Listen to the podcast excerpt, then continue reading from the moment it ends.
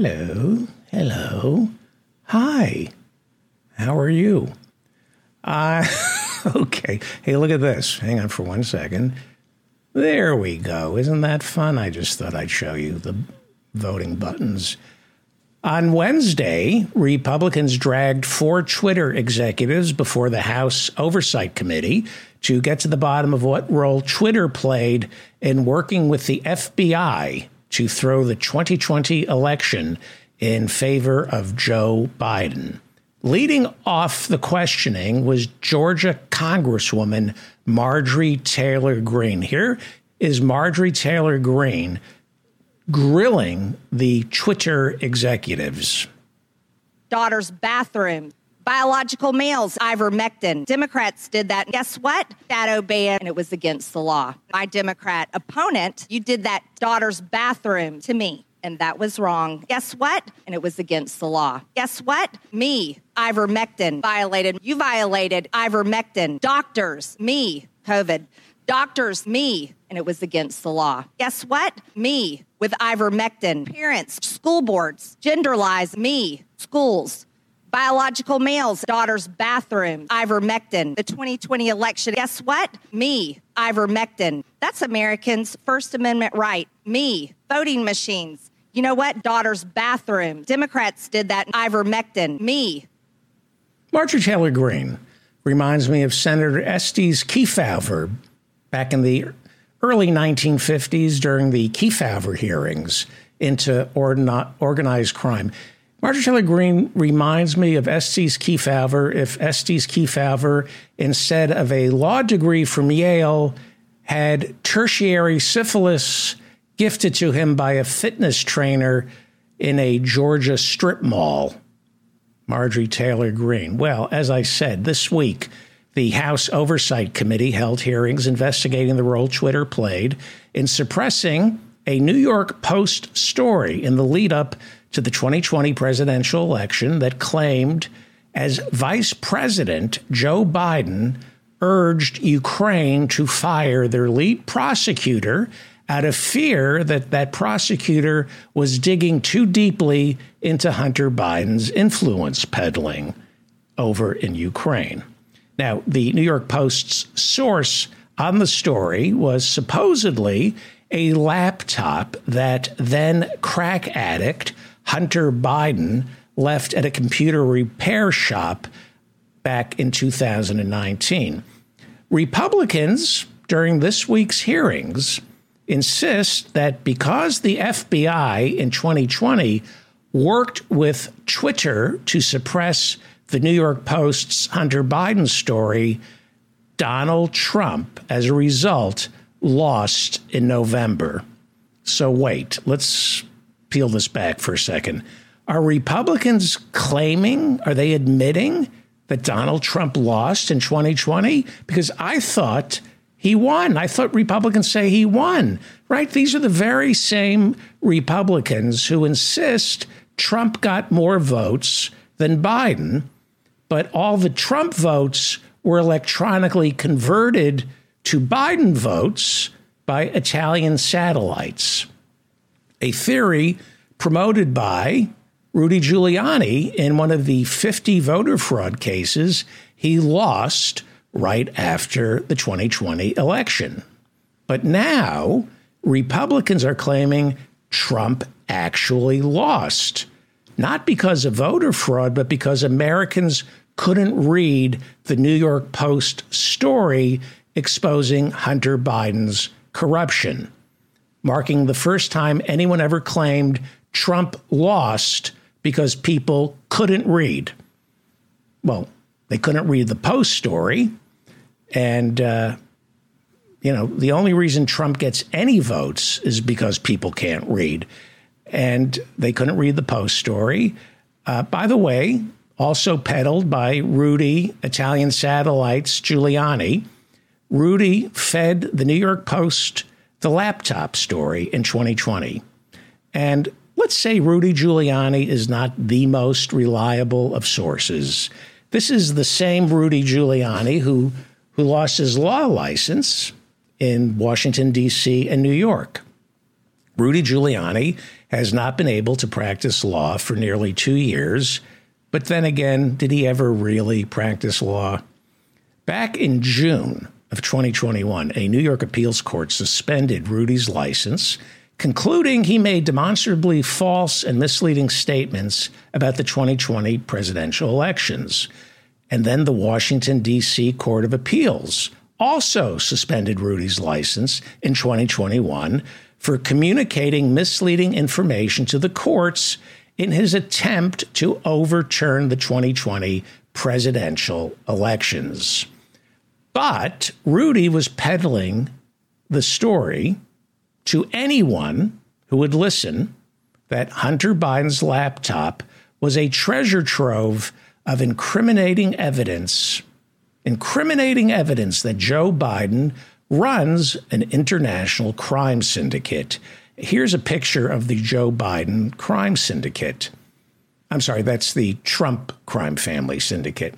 So that's what the hearings were all about how Twitter changed the election results in 2020 by not amplifying a story about Hunter Biden, a story that was handed over to the Post by alcoholic Rudy Giuliani, who had in his custody a hard drive purported to have belonged to Hunter Biden. Now, let's pause for a second and consider that it is illegal and immoral to go through someone's laptop.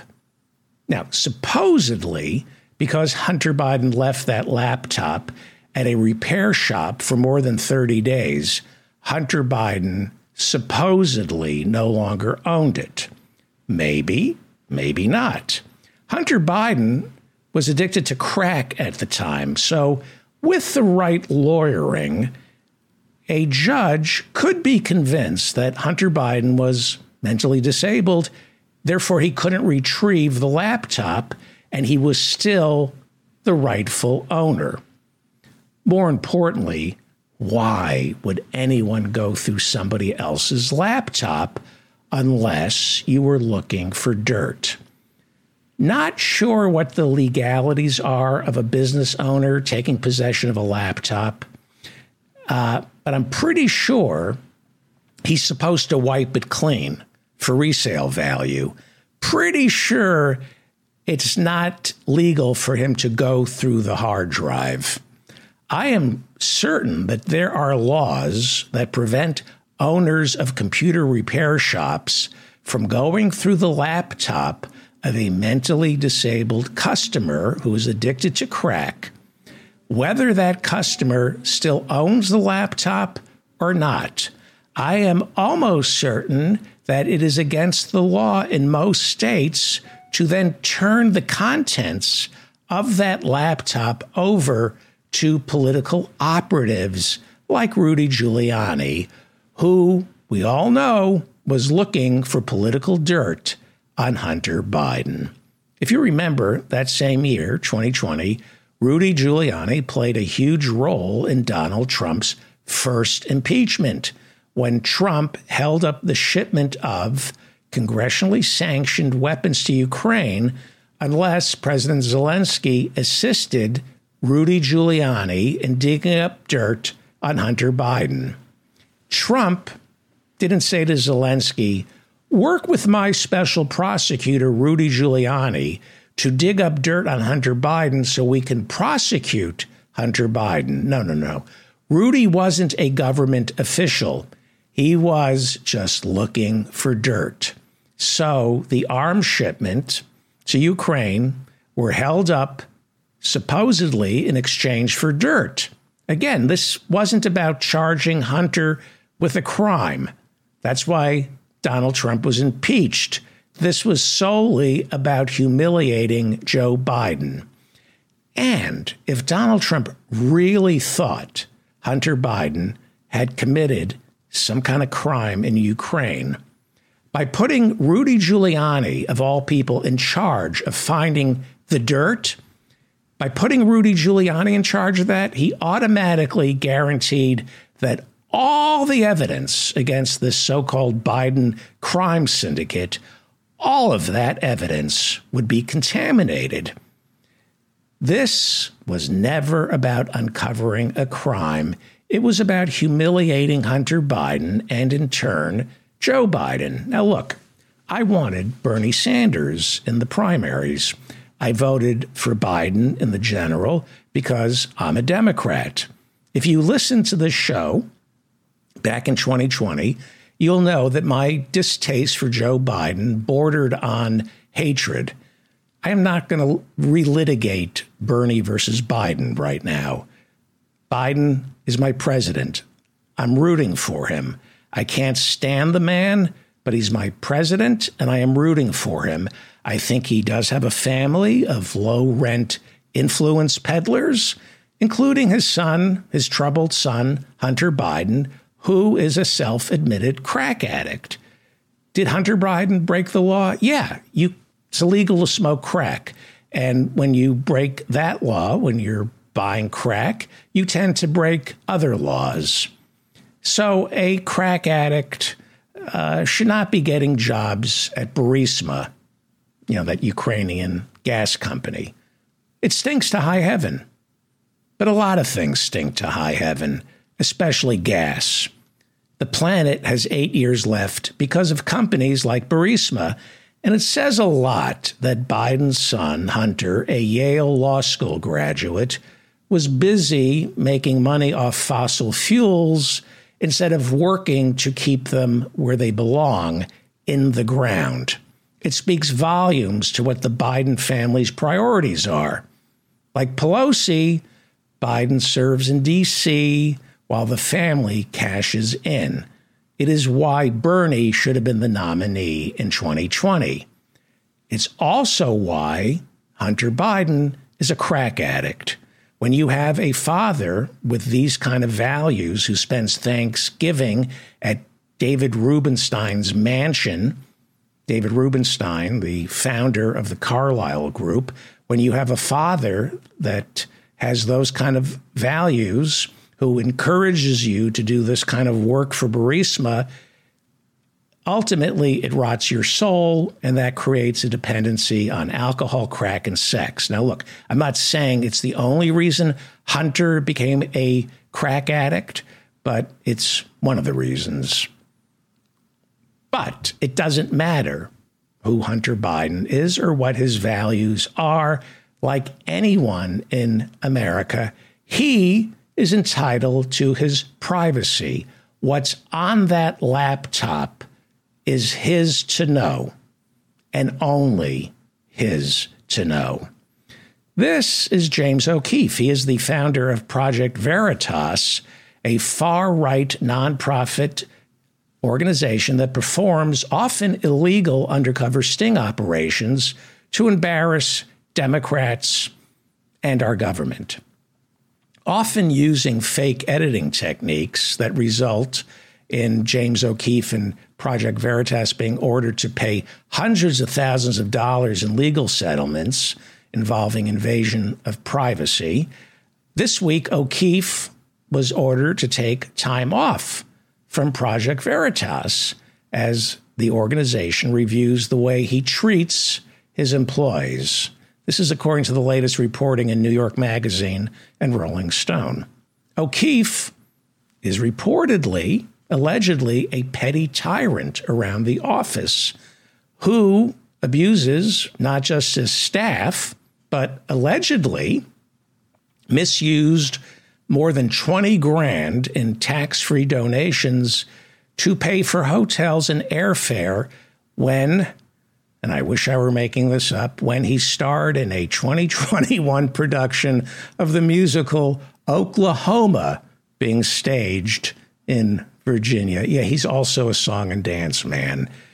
Well, things turned especially sour for James O'Keefe and Project Veritas back in November of 2021 when the FBI raided his home to determine what role James O'Keefe and Project Veritas played in the theft of Ashley Biden's diary.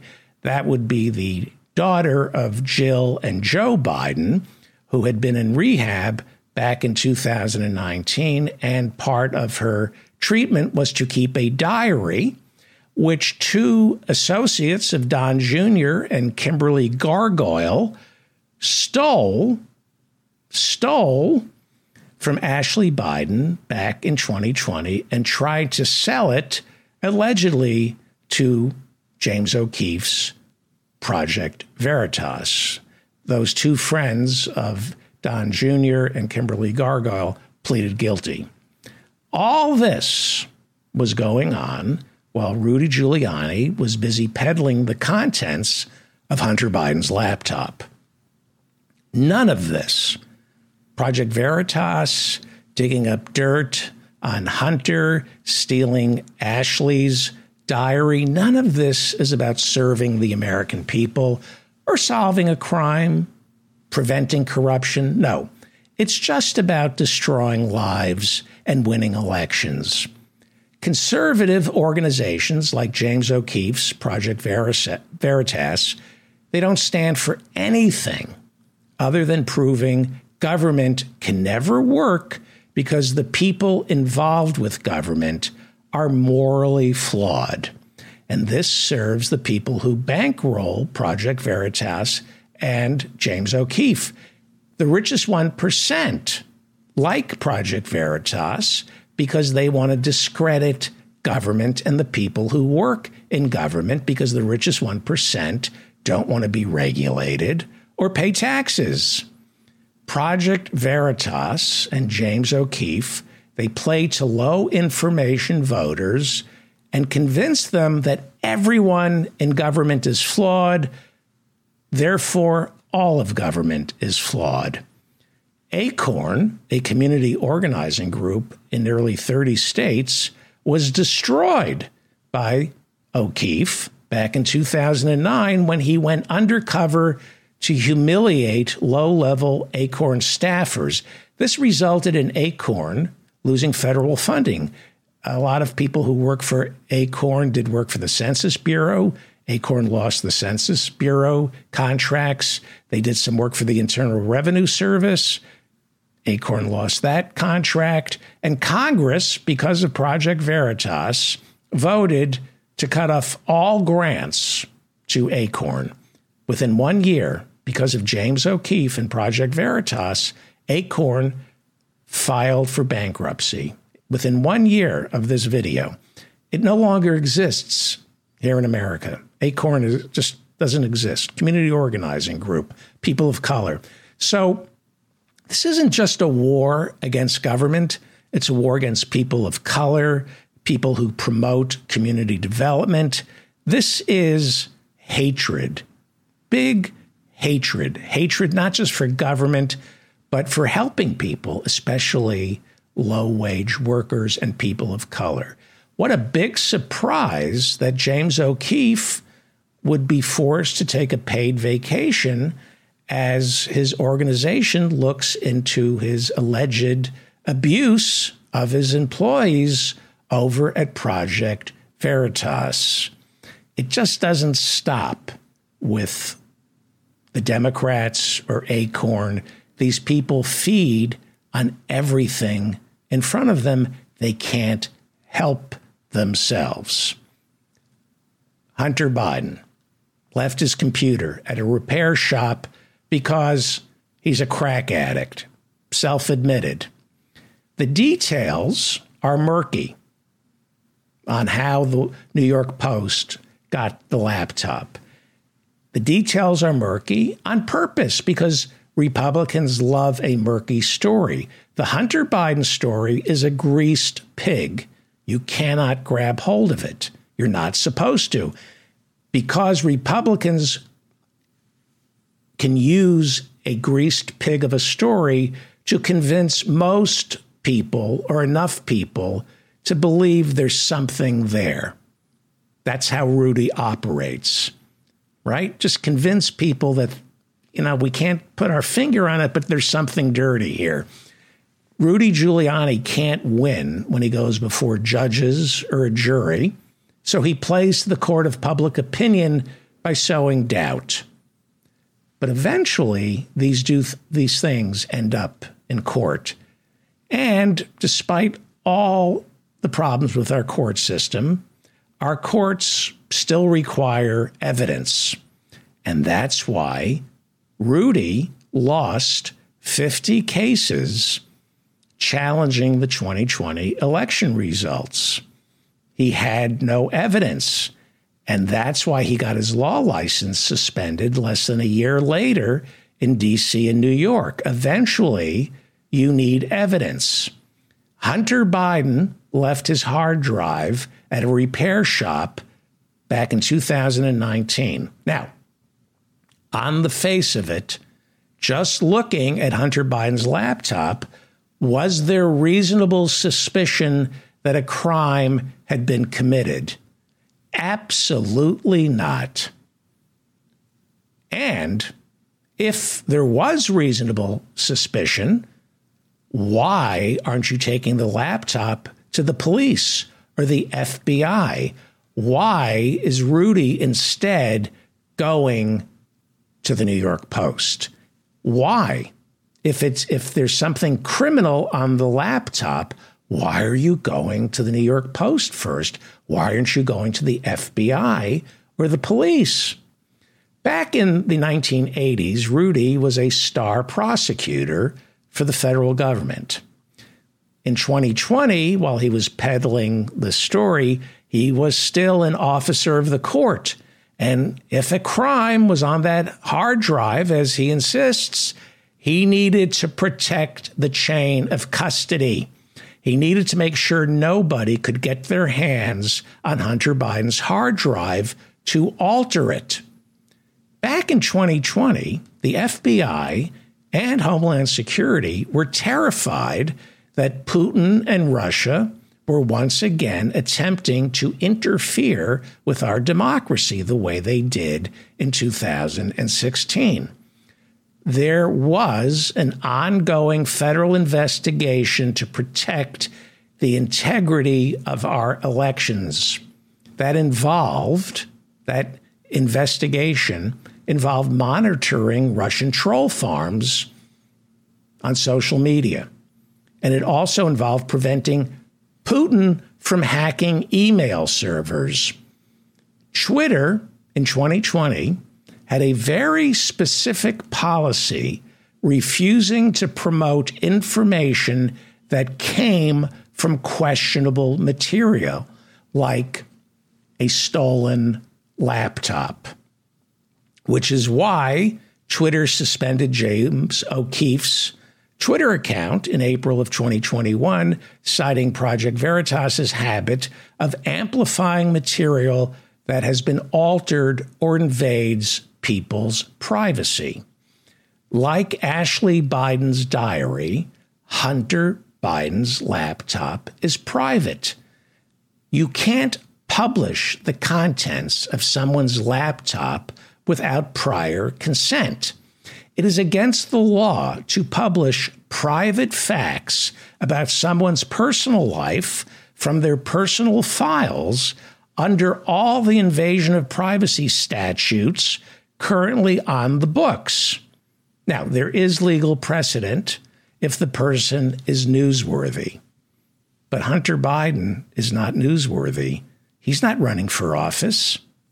The fact that his laptop may or may not contain emails between him and a newsworthy figure like his dad, it doesn't give law enforcement or political tricksters the license to go on a fishing expedition inside Hunter Biden's laptop looking for a crime.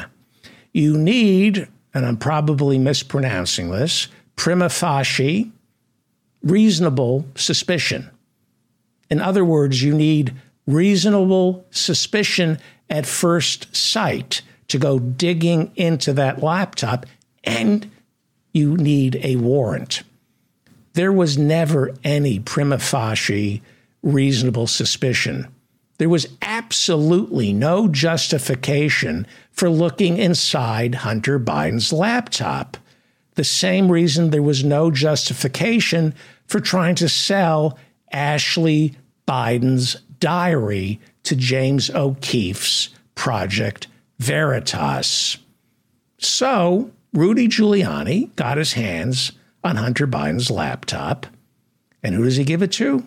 Like I said, he didn't give it to the FBI or, you know, do the honorable thing and give it back to Hunter Biden. I mean, why would anyone who loves this country go through Hunter Biden's laptop without first getting a search warrant, especially if you're Rudy Giuliani, an officer of the court, a former prosecutor? Again, if you think a crime has been committed, Rudy Giuliani, you need to report it to the FBI or the police so they can take care of all those Fourth Amendment illegal search and seizure fruit of the poison tree issues. So it doesn't get thrown out of court. But instead, Rudy Giuliani goes straight to the New York Post.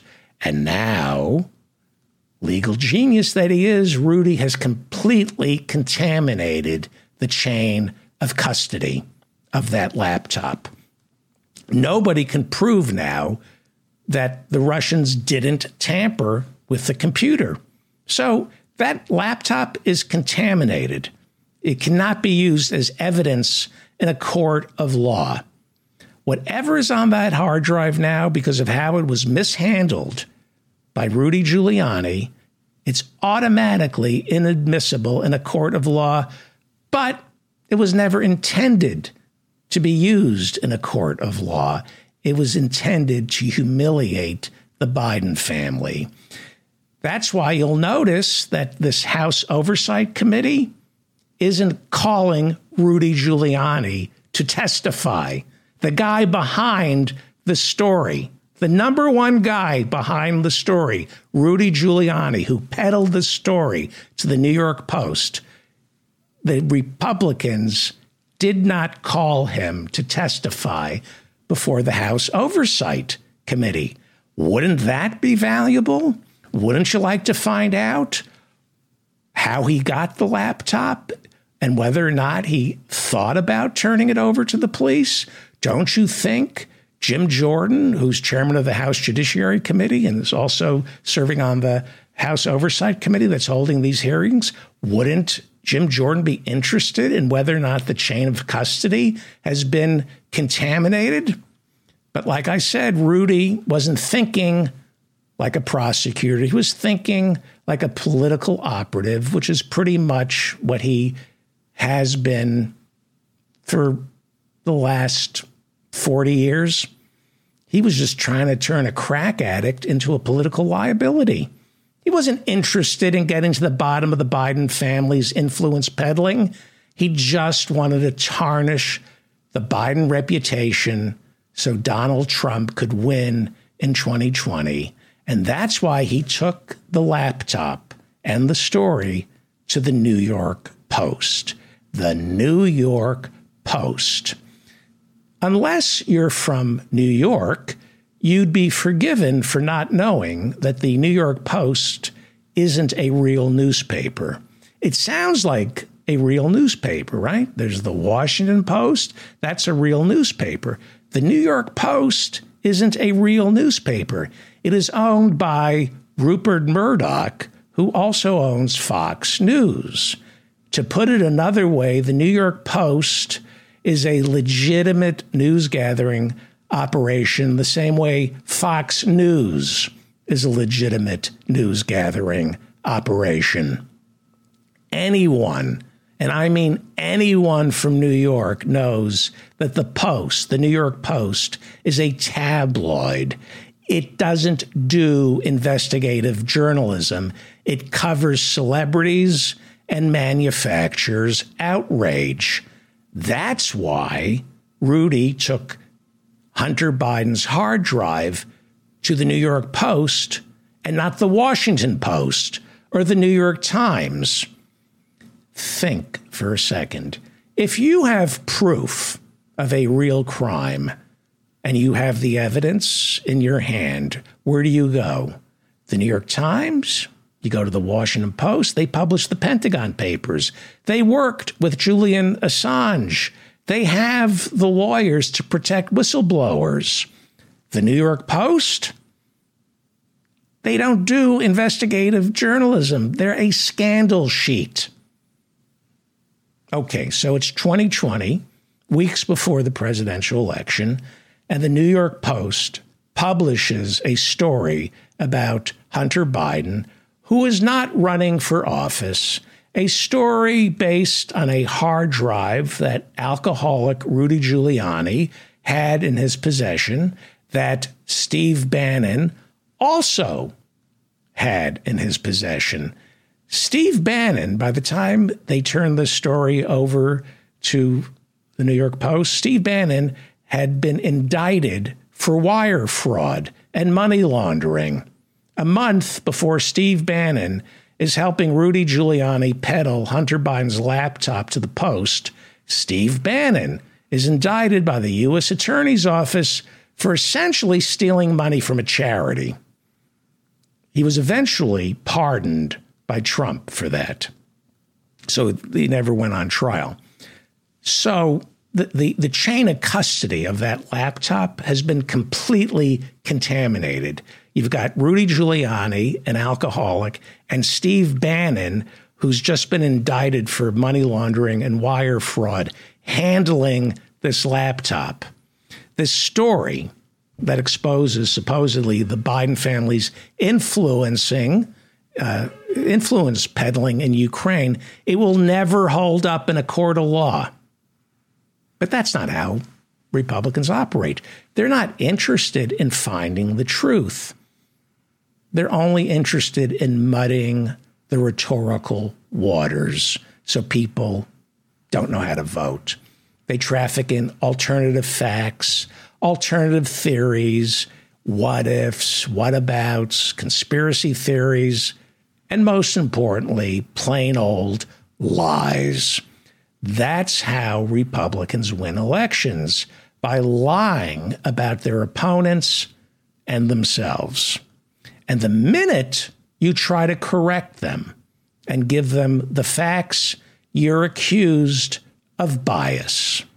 For example, Dan Rather, the CBS anchor, was pretty much fired for going with a story back in 2004 when then President George W. Bush was running for reelection. Dan Rather had evidence that back when he was in his 20s, George W. Bush was AWOL from the Alabama Air National Guard.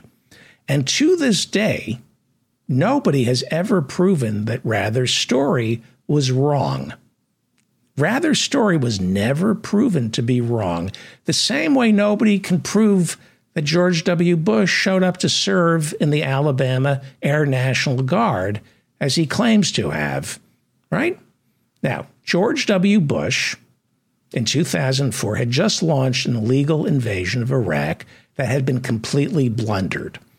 And rather, Dan Rather had witnesses who claimed that George W. Bush had gone missing from the Alabama Air National Guard back during the Vietnam War. There was a typewritten letter that Dan Rather presented on 60 Minutes 2. And it wasn't a hard drive. And he presented it on 60 Minutes 2. Immediately, the right wing attack machine coalesced, coalesced on the internet and they began to sow doubt about the authenticity of the letter. Nobody could prove the letter was fake, but enough doubt had been sown on the authenticity of the letter. They, they, they got it so that Dan Rather couldn't prove the letter was real. And so Bush got reelected and Dan Rather was fired even though George W. Bush was AWOL during Vietnam. Republicans learned from that. See, Dan Rather, that story wasn't wrong. He just couldn't prove uh, with 100% certitude that one single typewritten letter wasn't 100% authentic. And Republicans learned from that. They learned that truth doesn't matter when you can tarnish it tarnish the truth. Which brings me back to another drug addicted son of Yale, Hunter Biden. We've got two presidential sons. Both went to Yale, Hunter Biden and George W. Bush, and both ended up as addicts.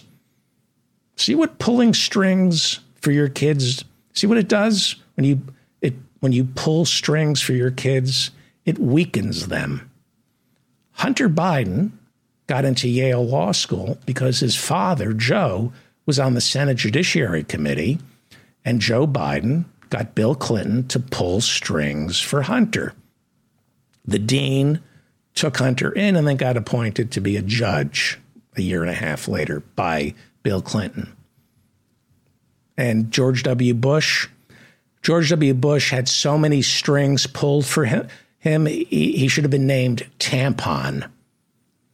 The hearings this week about Twitter and the Hunter Biden story are not about getting to the bottom of the role social media can play in changing the outcome of elections. And that is a serious problem. There should be hearings on that.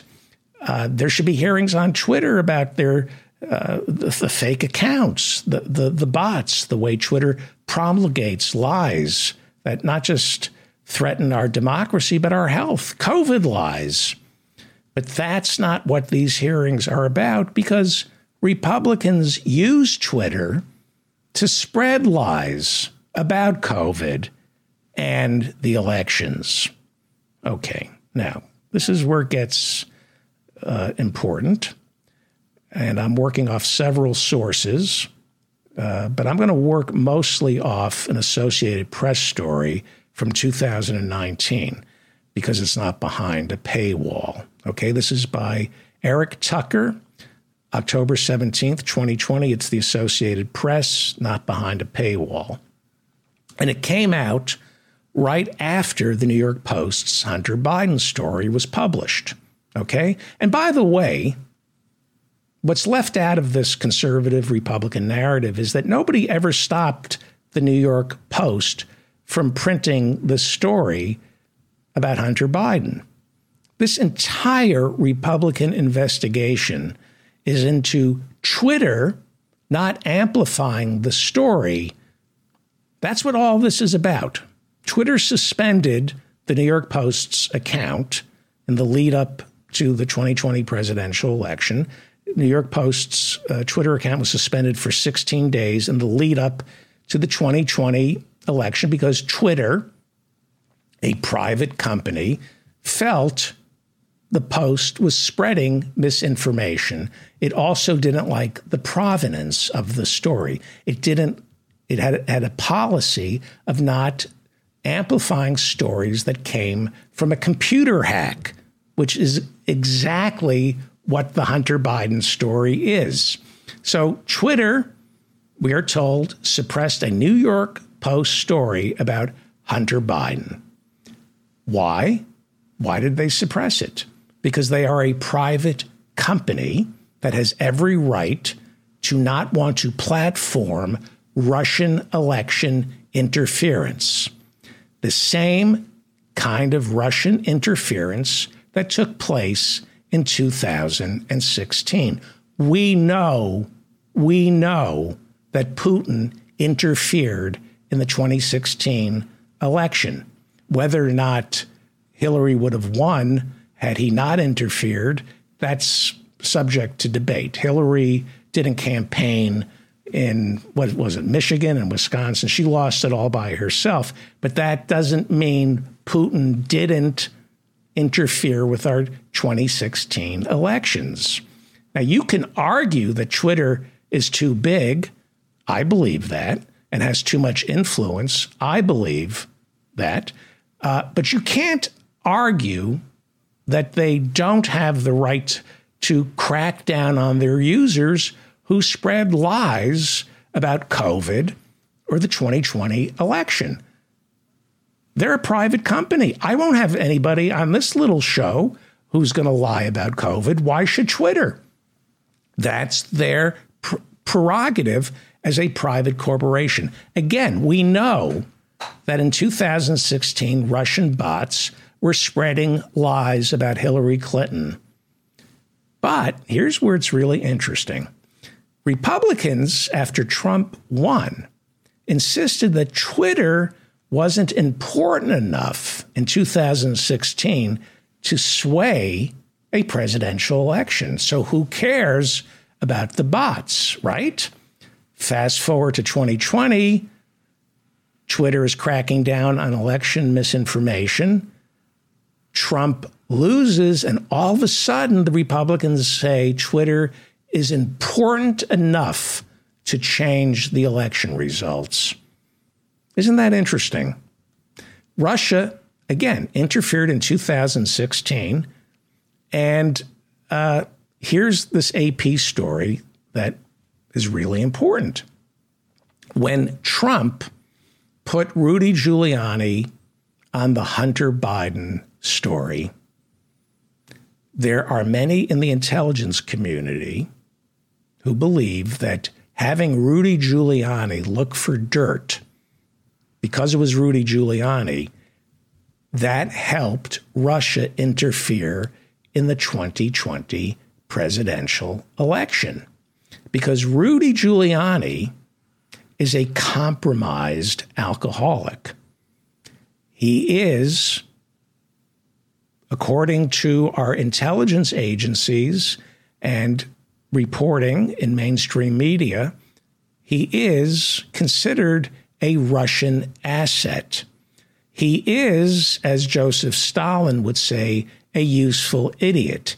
In other words, he would sue somebody for calling him a Russian asset.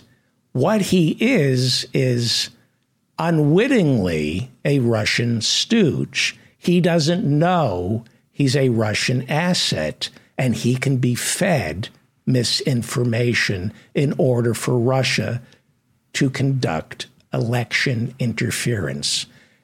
By putting Rudy Giuliani in charge of digging up dirt on Hunter Biden, Trump opened up a pathway for Russia to feed unwittingly to Rudy Giuliani misinformation. This is from the Associated Press on October 17th, 2020, right? This is when the when the when the story, the New York Post story came out and Twitter suspended the New York Post's uh, account for for for spreading this. Okay, this is let me go full screen and read this to you. Okay? The Washington Post reported Thursday, this was in 2020, that intelligence agencies had warned the White House last year, that would be 2019, that Rudy Giuliani was the target of a Russian influence operation. The newspaper, citing four former officials, said that assessment was based on information including intercepted communications showing Giuliani had been in contact with people tied to Russian interference, uh, Russian intelligence. Now, maybe Rudy was too drunk and too stupid to know that he was a Russian stooge being fed false information.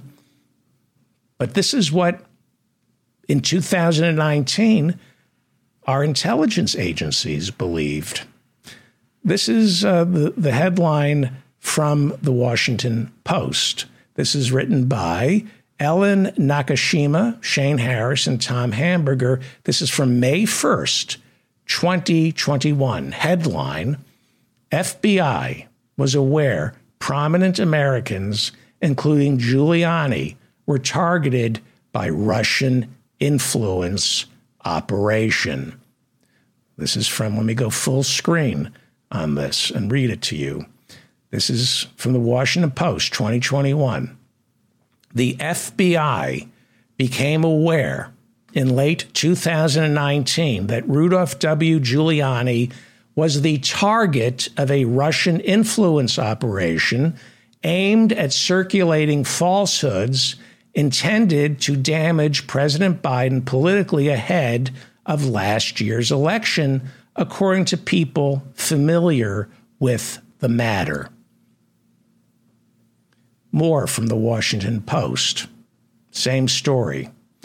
Officials planned to warn Giuliani as part of an extensive effort by the Bureau to alert members of Congress and at least one conservative media outlet, that would be One American News, that they faced a risk of being used to further Russia's attempt to influence the election's outcome, said several current and former U.S. officials. All spoke on the condition of anonymity because the matter remains highly sensitive. You can argue that Russia interference didn't swing the election, but there's pretty much incontrovertible evidence that Putin was interfering in our elections in 2016 and 2020, the same way he interferes in elections in France, Brexit, Hungary. He does Russian interference. Now, there is a reason Republicans side with Russia over Ukraine, right? Russia invades Ukraine, and there are many Republicans who openly support Putin and call Zelensky a Nazi, right? They are being manipulated intellectually, financially, or both by Russia. And I'm talking about Republicans. And yes, yes, our CIA does what Putin does. We do it to Russia, we did it to Ukraine, and any other country that is of vital interests overseas to us, uh, more importantly, to the richest 1%.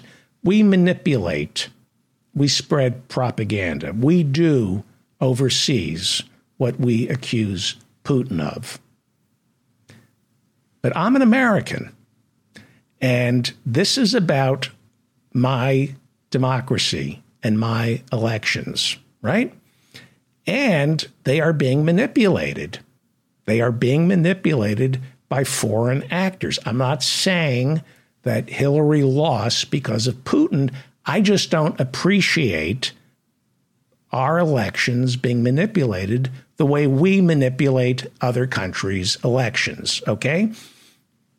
When you manipulate, when you spread lies and misinformation and propaganda in the United States, we are at a strategic disadvantage more than I think any other country in the industrialized world.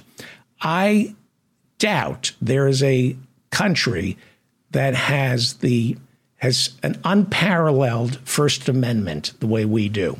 I doubt that there's a country that comes uh, close to our freedom of speech protections.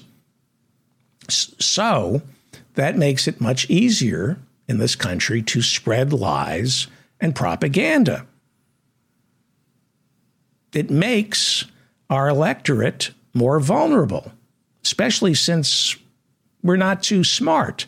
It uh, we're not, and so we have this uh, almost uh, absolute freedom of speech and no critical thinking. It makes our elections vulnerable because, believe it or not, I know this is hard for people to believe, but our government can't control what information people get their hands on. Let me repeat that. Our government, I wish our government could control the information that people get their hands on. If it could, everyone would be vaccinated and nobody would be taking horse dewormer to prevent COVID. Okay?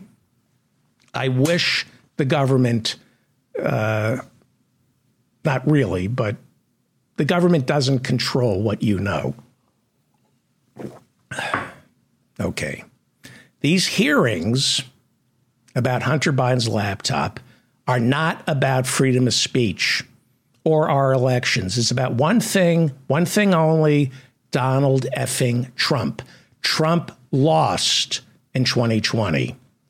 First, he said he got more votes than Joe Biden, But despite being the ruling party, the Republicans, Trump had the election stolen from him, right? Then, after 50 court cases charging election fraud were all rejected, Trump staged an insurrection to stop the certification of the election for Joe Biden on January 6.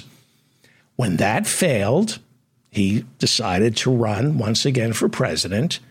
And this time he is insisting that he would have gotten the votes he needed had Twitter not suppressed a New York Post story of dubious provenance, a story that anybody could read, just not through Twitter, which, by the way, has maybe what, 50 million active users in America? But we don't know. We have no idea how many of those so called users are bots, which is why Elon Musk, when he uh, made the offer to buy Twitter, he said, I need an accounting of just how many users you have. And he backed out. He, ba- he said, I'm not buying Twitter because they can't tell me how many active users there really are. He was forced to buy the company, but he he wanted to know. He was saying a lot of these users are bots. So I would love to see congressional hearings on that issue. You know, Twitter isn't real. Twitter isn't real. You know, I like Twitter. Uh, a lot of people who are journalists like Twitter, but it's not real. A lot of the people retweeting your stuff or retweeting other people's stuff are bots. And even if Twitter were real, it's not America's only source of news. It wasn't influential enough to throw the election, but, you know, to suppress the Hunter Biden story and throw the election in favor of uh, Joe Biden, right? Donald Trump lost because he sucked as a president not because Americans didn't know that Hunter Biden was a crack addict. That didn't matter. That story wasn't going to change the election, and that story was out there. Twitter couldn't suppress the story, they just delayed the release for 16 days on Twitter.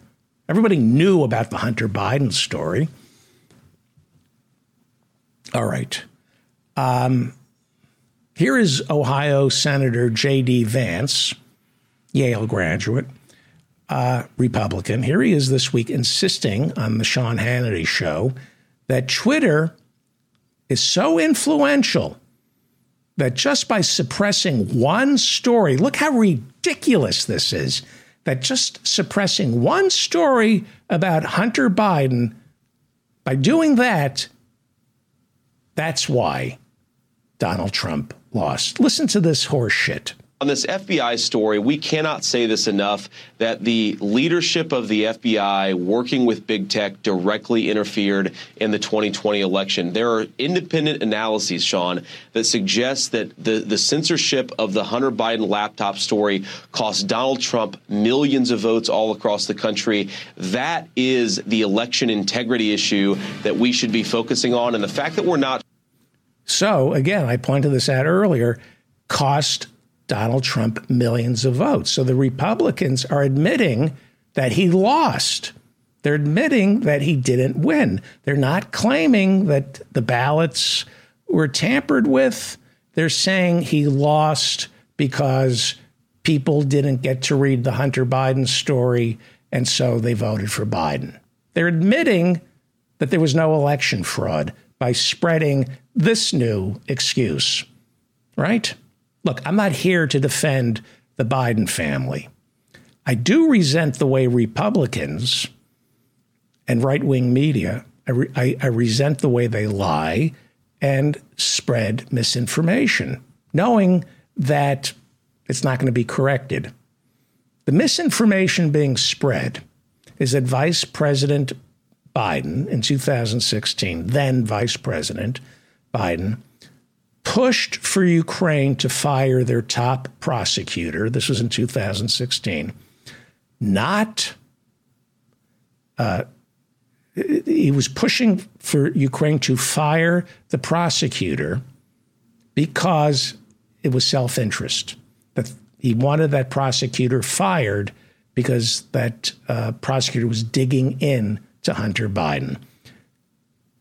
Joe Biden was the vice president. He didn't have the power to go to Ukraine and order them to fire the prosecutor, the chief prosecutor, to protect his own son.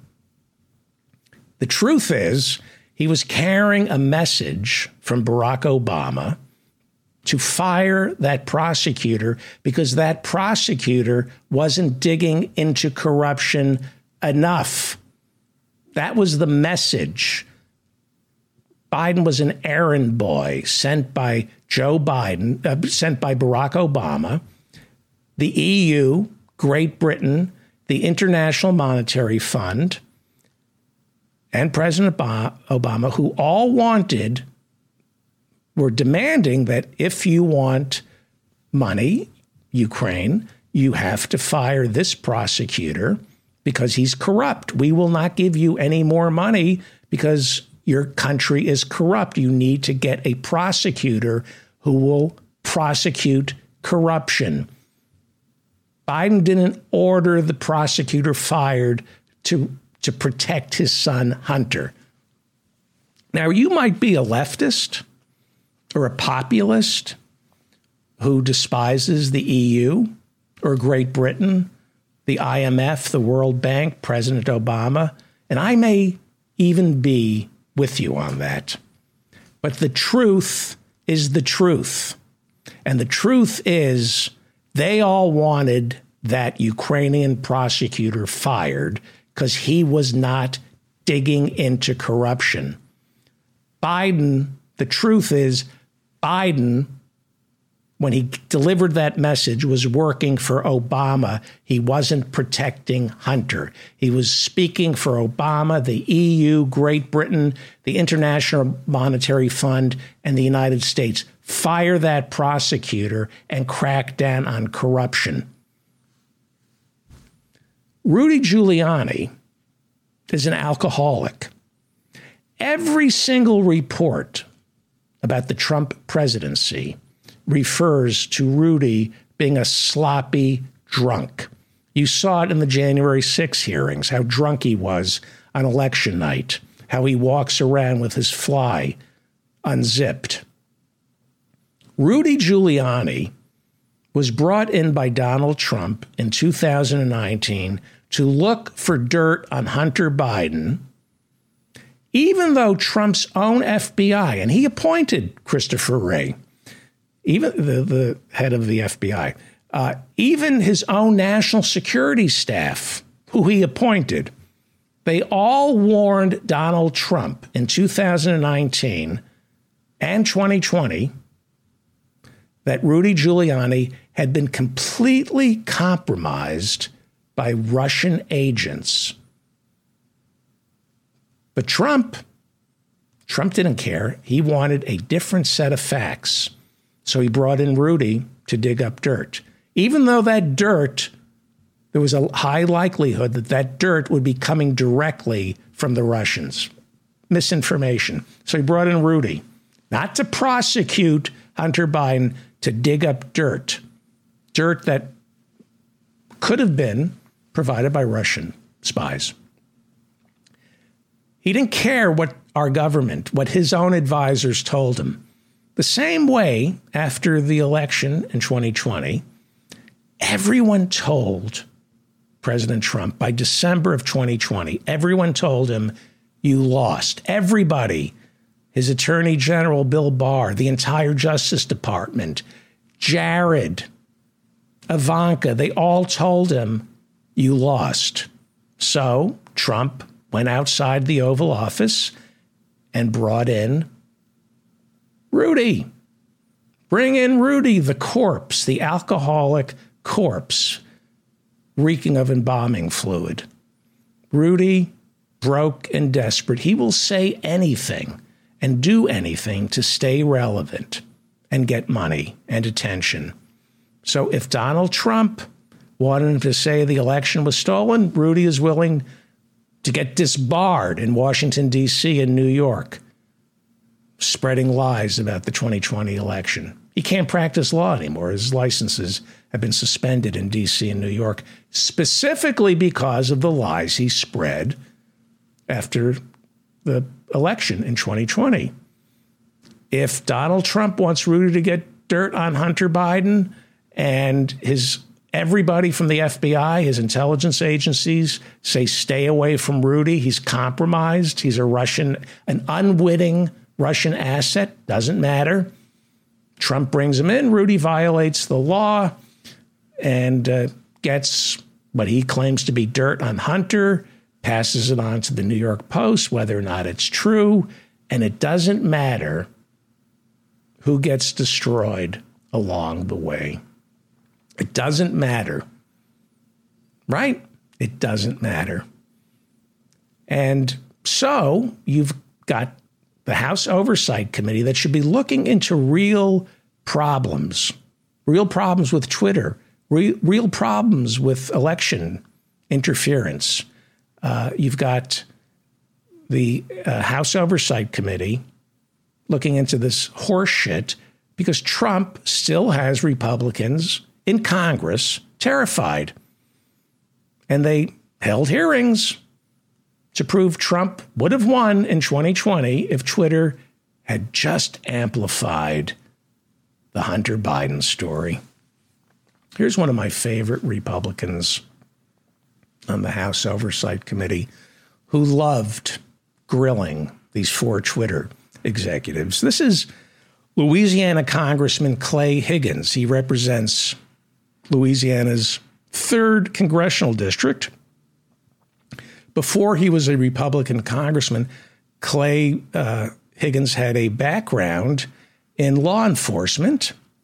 Uh, that was around uh, 2007 up until 2007 when he turned in his badge to avoid disciplinary action that had been recommended by the Opelousas, Louisiana Police Department, which suspended him without pay for using excessive force, making false statements, and punching somebody he arrested and handcuffed. He handcuffed a suspect and then punched him. He quit and became a local celebrity in Louisiana, hosting a Crime Stopper television show that the local ACLU tried to stop because Higgins was essentially calling for the execution of gang members before they even had a trial. This is a former police officer. So, since Clay Higgins could no longer find work enforcing the laws, he had no choice but to run for office as a Republican and go to Washington, D.C. to write the laws or whatever Republicans do when they get to Washington. I'm not quite sure. Clay Higgins is, shall we say, First Amendment challenged. He is Fourth Amendment challenged. He is mm, what's the word I'm looking for? A, a fascist. This is, I believe, uh, I think he's got problems. And I'm surprised that he's only on his fourth marriage. There was a Mrs. Clay Higgins, somebody married, four people, four women married this guy. There was a uh, Mrs. Clay Higgins uh, in uh, 1991. Uh, up until 1991, they got divorced. Then there was another Mrs. Clay Higgins who he divorced in 1999. Then another Mrs. Clay Higgins who uh, he divorced or she divorced. They got divorced in 2008. And there's a new Mrs. Higgins that he married in 2009 and he is being sued for more than $140,000 in unpaid child support. But he opposes abortion and same sex marriage because traditional families must be protected unless, of course, it means coughing up $140,000 in unpaid child support. Clay Higgins voted against certifying the presidential election in 2020. He opposes COVID restrictions, got into social media, got into trouble on Facebook er, after he urged people to shoot Black Lives Matter protesters or kind of suggested, hinted that maybe people should take shots at Black Lives Matter protesters. But other than that, he's my kind of guy. And who better than a rogue cop to sit on the House Oversight Committee and demand to know why Americans were deprived the fruits of the poison tree from evidence stolen from Hunter Biden's laptop. Here he is. Here is Clay Higgins questioning, grilling the Twitter executives. Let's watch. Oh, that, that doesn't look good. That, that's a big windup.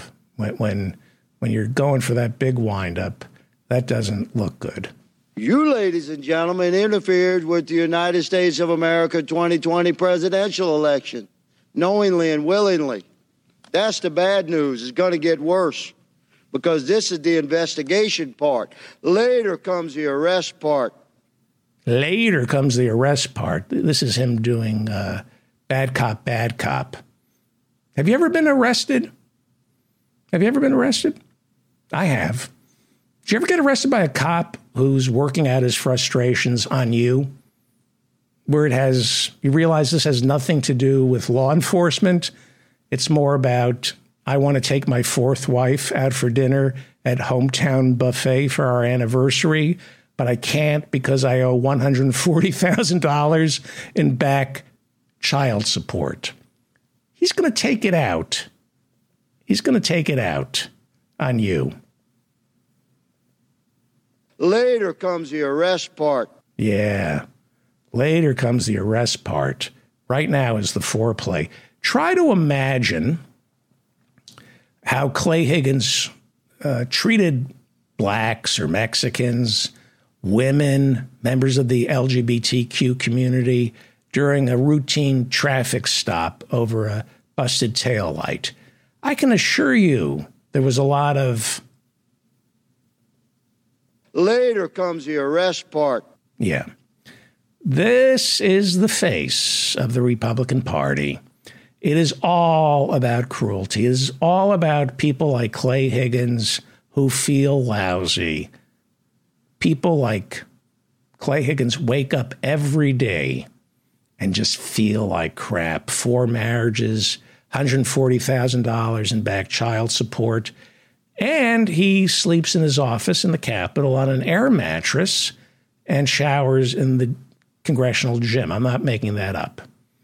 So, this is somebody who uh, should not be a cop, should not be a husband, should not be serving on the House Oversight Committee, should not be serving in Congress.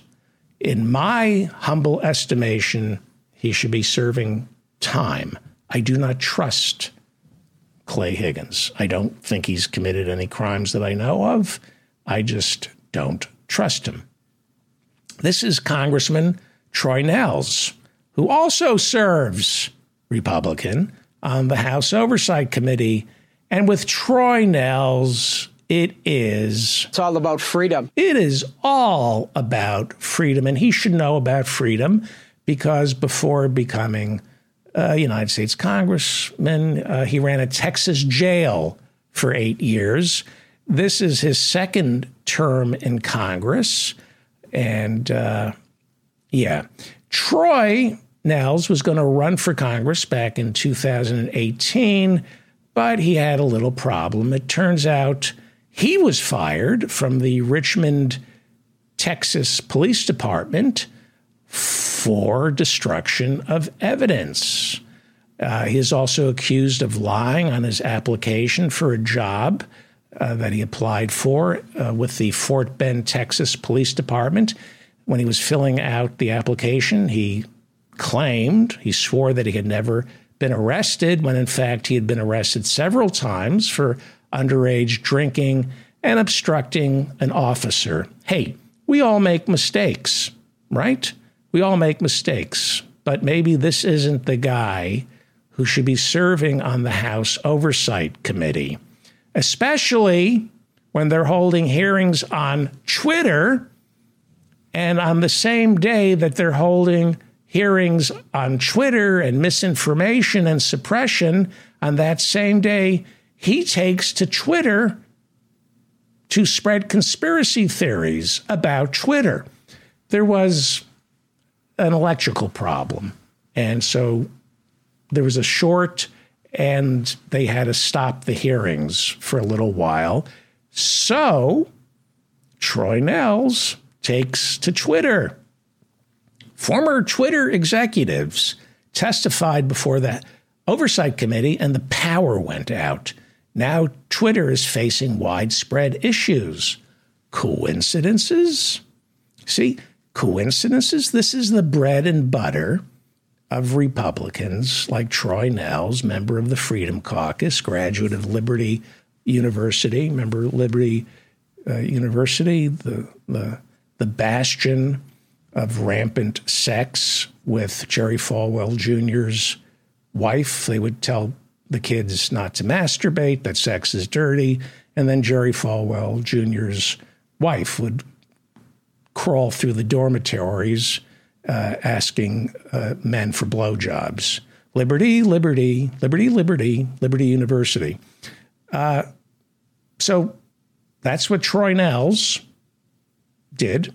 He took to Twitter to spread conspiracy theories because he's a Republican, and this breed of Republican, they don't govern. They don't come to Washington to make anyone's life better other than their own life. They spread conspiracy theories. They sow doubt about our government. They make our government look evil, right? You know, there's an electrical outage briefly uh, during the Twitter hearings, and he takes to Twitter to spread misinformation. Coincidence? Uh, make government look evil. The government is trying to shut down these hearings you know, maybe it's not a good look for an ex cop who got fired for destroying evidence, Troy Nehls, to be spreading conspiracy theories on Twitter while you're serving on House oversight. Maybe if you get fired for destroying evidence as a cop and then you're lucky enough to go to Congress, you should pay special attention to what is true and what isn't, especially since you got fired as a cop for destroying evidence. Congresswoman Lauren Boebert also sat, sits on the House Oversight Committee. And when the electricity went out during the hearings, she too took to Twitter. She wrote Twitter goes down right after we have our hearing with worst of the Twitter 1.0 crew, it might just be a coincidence, but that's surely a huge coincidence. Yeah, huge co- coincidence. She sits on the House Oversight Committee looking into Twitter combating misinformation. And what does Congresswoman Lauren Boebert do? She spreads misinformation on Twitter about the hearings on Twitter about combating misinformation. Nobody turned off your electricity. Coincidence?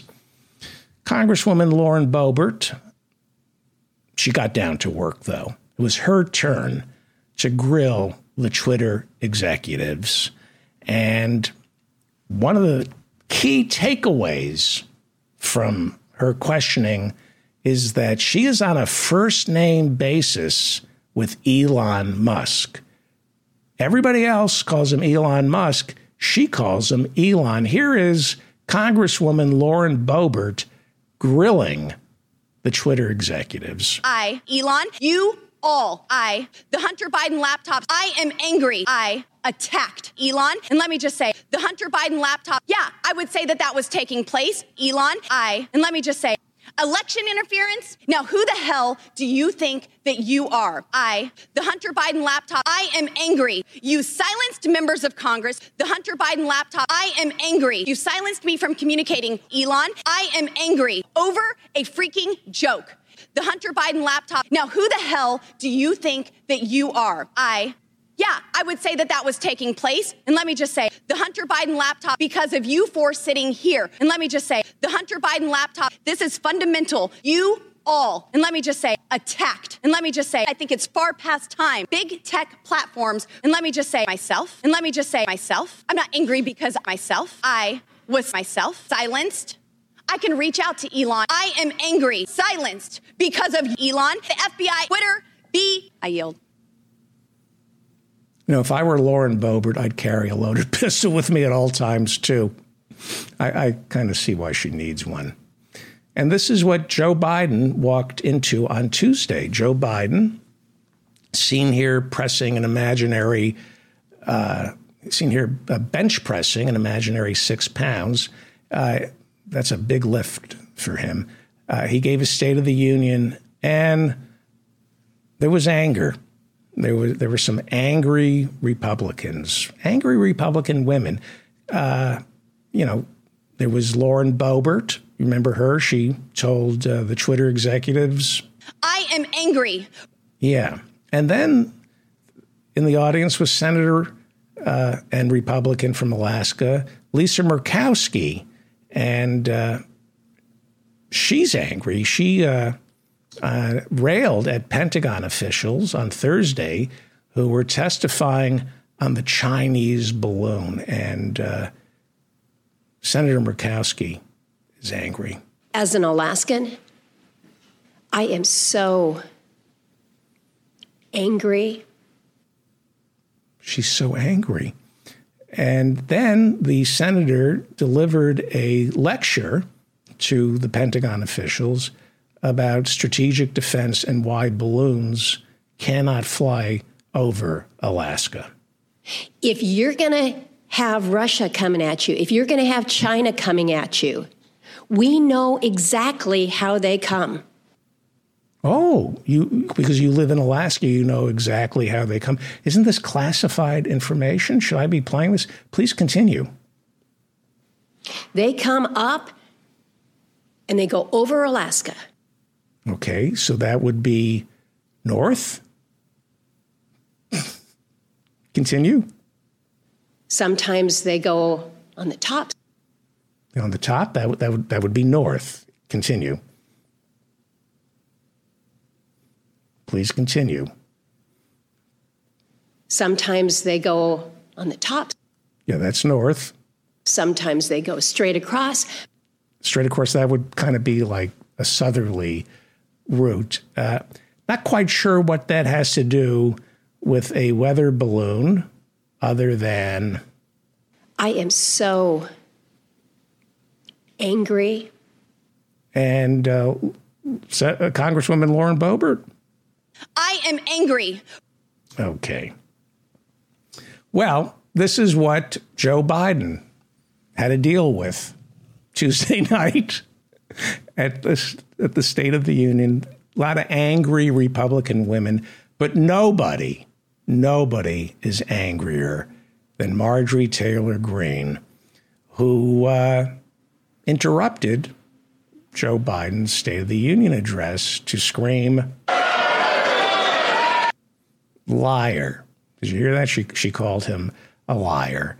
And uh, then she jumped up to the gallery to call Paul Pelosi a liar. And on her home, way home from uh, the State of the Union, Marjorie Taylor Greene stopped by a four alarm fire to tell a family of six trapped in a burning building that they too are liars. That's Marjorie Taylor Greene. People, at least Republicans, they missed Donald Trump. The Republicans watched Joe Biden's State of the Union. They couldn't stand it. They miss Donald Trump. Ronny Jackson is now a congressman. He was Donald Trump's personal physician until they found out he was, uh, let's, how should we put this, uh, drank too much, was prescribing uppers and downers to everyone who worked in Trump's Oval Office. And so he had no choice to run for Congress in Texas. He's now serving in Congress as a uh, Republican from Texas. Here is Ronny Jackson's tweet. Tonight's State of the Union was all lies. Everything has gotten worse under Biden. If he, Biden, really cared about the state of our country, he'd resign immediately from Dr. Ronny Jackson. There's somebody who uh, I want to treat me. Uh, Congressman Jim Jordan tweeted out after the uh, State of the Union America misses America misses President Trump's leadership. Well, Donald Trump heard the call and he took to social media, and C SPAN played it. This is Donald Trump's State of the Union address. He took to social media and he had his own response to Joe Biden's State of the Union. Here's the real State of the Union crisis, calamity, disaster. And I'm a victim of it. Destruction of our country. Millions and millions of illegal aliens drug cartels, and I'm a victim of it, rapists and poison, savage killers, rapists and crime wave. In the history of our country. Inflation, weaponized Justice Department, and I'm a victim of it, persecuting, waging war, free speech, mutilate our children, and I'm a victim of it, brink of World War III, the most corrupt president in American history, crisis, calamity, disaster, destruction of our country, and I'm a victim of it. That was Donald Trump's response to Joe Biden's State of the Union. And then Don Jr. offered up his response to the State of the Union. He took to social media as well. This is Don Jr. Response to Joe Biden's insane dream world State of the Union last night, where he got up and literally seemed to run on like a Trump Make America Great Again for the working class platform, except we all see the results. It's a big lie. Okay, it's a big lie. Well, what kind of president was Donald Trump? You know, with all the corruption during the four years of his presidency, we forget that by all standards, by all benchmarks, Donald Trump was a failure as a president. We often forget that. There was so much chaos. We forget that Donald Trump was a horrible, horrible president. For example, he ran on getting tough with criminals. Uh, according to factcheck.org, they're with the uh, uh, Annenberg Public Policy Center. Annenberg uh, was best friends with Ronald Reagan. This is not a left wing fact checking organization. According to factcheck.org, the Annenberg Public Policy Center, Mr. Tough on Crime when Donald Trump left office in 2020, the murder rate in 2020 rose to the highest level since 1997. Mr. Tough on Crime. When uh, uh, by the time uh, he left office, the rate of aggravated assaults also rose by 12.6%. This is from the Annenberg Public Policy Center. They go on to write the FBI's annual Crime in the United States report, which was released on September 27th, 2020, showed that 4,157 more homicides were committed in 2020 than in 2016 when Donald Trump took office. Donald Trump, absolute failure in protecting our health. When Trump left office, 401,000 people had died from COVID. The number of Americans lacking health insurance rose by 3 million during Trump's presidency. In his last year, 2020, there were 37.2 million people living in poverty. That was an increase of 3.3 million in one year. Remember how he promised to get, you know, he described this apocalyptic carnage when he during his inauguration in 2016, 3.3 million more people living in poverty in his last year in office.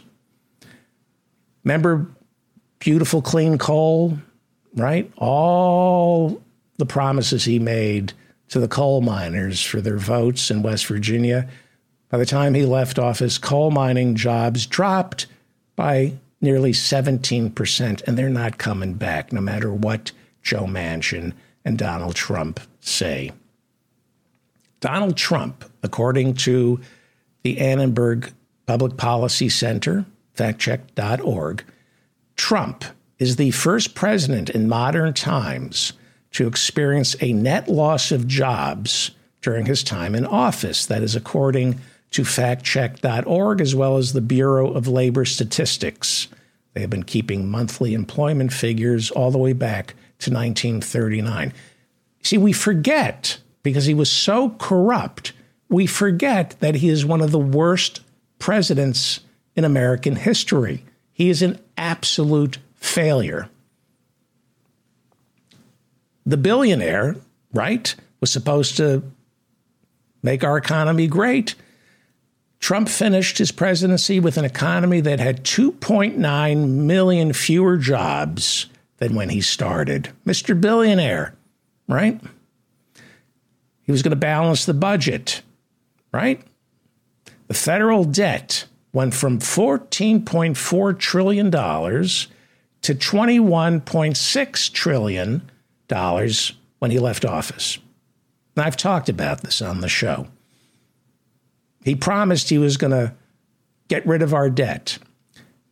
Uh, it went from 14.4 to 21.6. That's a $7 trillion increase. In the his, the United States has been racking up debt since 1776, right? Donald Trump is responsible for one third of our debt, the king of debt. And how did he do it? He did it by giving a tax cut to the richest 1%. He is a total, fa- his presidency was a total failure. He didn't lose because Twitter suppressed a New York Post story about Hunter Biden. He lost because he was a failure as president. He was fired. You're fired. He got fired the debt as a percentage of the economy grew under Donald Trump, rising. Now, look at this. This is incredible.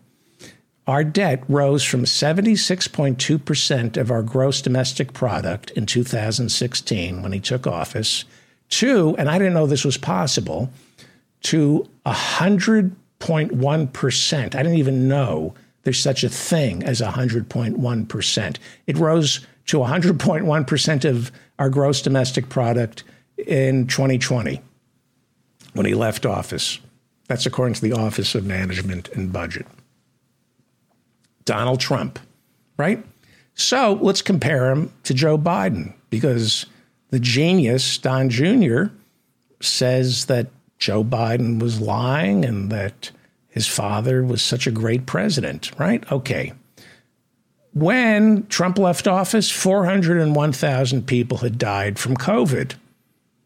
His COVID response was an absolute disaster, the worst in the world. More Americans have died in total and per capita than any other country in the world. And that's because of Donald Trump.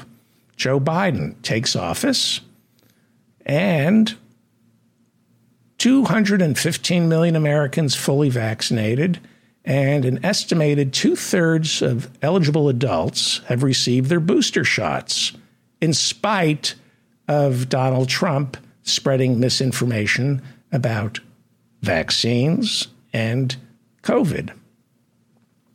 In 2021, one year in office, uh, it is estimated that Joe Biden saved over 1 million American lives and prevented over 10 million hospitalizations by making government work for the American people. Look, I'm not defending Biden. He's not for socialized medicine, he's not for single payer. I'm a Bernie supporter. But in terms of just lies that the Trump people tell and the Republicans tell. The fact is that Joe Biden has handled COVID better than Donald Trump, who created COVID. Okay, Donald Trump, uh, Mr. Big on Crime. He was going to get rid of crime, right? He would tell the police, you know, rough them up. You know, don't watch their heads when you're putting them into a police car. Let them bang their heads. The murder rate in 2020, Trump's last year in office, rose to the highest level since 1997. Under Trump, the rate of aggravated assaults also rose under Trump by 12.6%. Joe Biden. Data released by the FBI shows that violent crime fell by an estimated 1% in 2021 compared with the previous year. Joe Biden took over, violent crime fell by 1% in one year. In 2000, there were over 500 violent offenses recorded per 100,000 people. That was Donald Trump's last year in office, right? Trump's in office, 500 violent offenses recorded per 100,000 Americans. One year of Joe Biden, and that figure was down to just under 400 in one year. Donald Trump. Trump finished his presidency with an economy that had 2.9 million fewer jobs than when he started. That would make him a failure, right? Worst record of any president since they've been keeping records like this. They, you'd have to go all the way back to Hoover to get these kind of numbers. You'd have to go back to the Great Depression to get these Trump numbers. Joe Biden, nearly 11 million jobs have been created since President Biden took office. Two years, 11 million jobs created, including 750,000 manufacturing jobs. Joe Biden, right now, the unemployment rate is at a 50 year low and a record number of small businesses have started since President Biden took office. See, all those that stimulus, all you know, uh, the, uh, re- the Inflation Reduction Act, the stimulus packages, the bipartisan infrastructure bill, all of which I am horrified by how weak they are and don't do enough. But compared to Trump, much better under Biden. Especially Black Americans and Hispanic Americans have near record low unemployment rates, and people with disabilities are experiencing record low unemployment compared to a failure, this failure of a man, Donald Trump, who has failed at everything in life. When he was president, the number of Americans lacking health insurance rose by 3 million under Biden, the nation's uninsured rate uh, is at a historically low 8%. Eh, um, that number means nothing to me. People have insurance, they can't afford to use it. So that's, uh, that's a push. Donald Trump, this is fun. Facts are fun. The truth is fun. The federal debt went from 14.4 trillion to 21.6 trillion under the idiot, the failure, Donald Trump, Joe Biden. He lowered the deficit with the single largest annual reduction in American history. Now, I can't stand Joe Biden. I'm a Democrat. He's everything that's wrong with the Democratic Party. His State of the Union was a great show, was performative. There were some things he said that resonated. I don't think he's capable of delivering uh, the kind of change we need to survive climate change and our for profit health insurance system. I think we are being murdered by the oil companies and the health insurance companies and unless we engage in a full scale political war to put the oil companies and the health insurance companies out of business.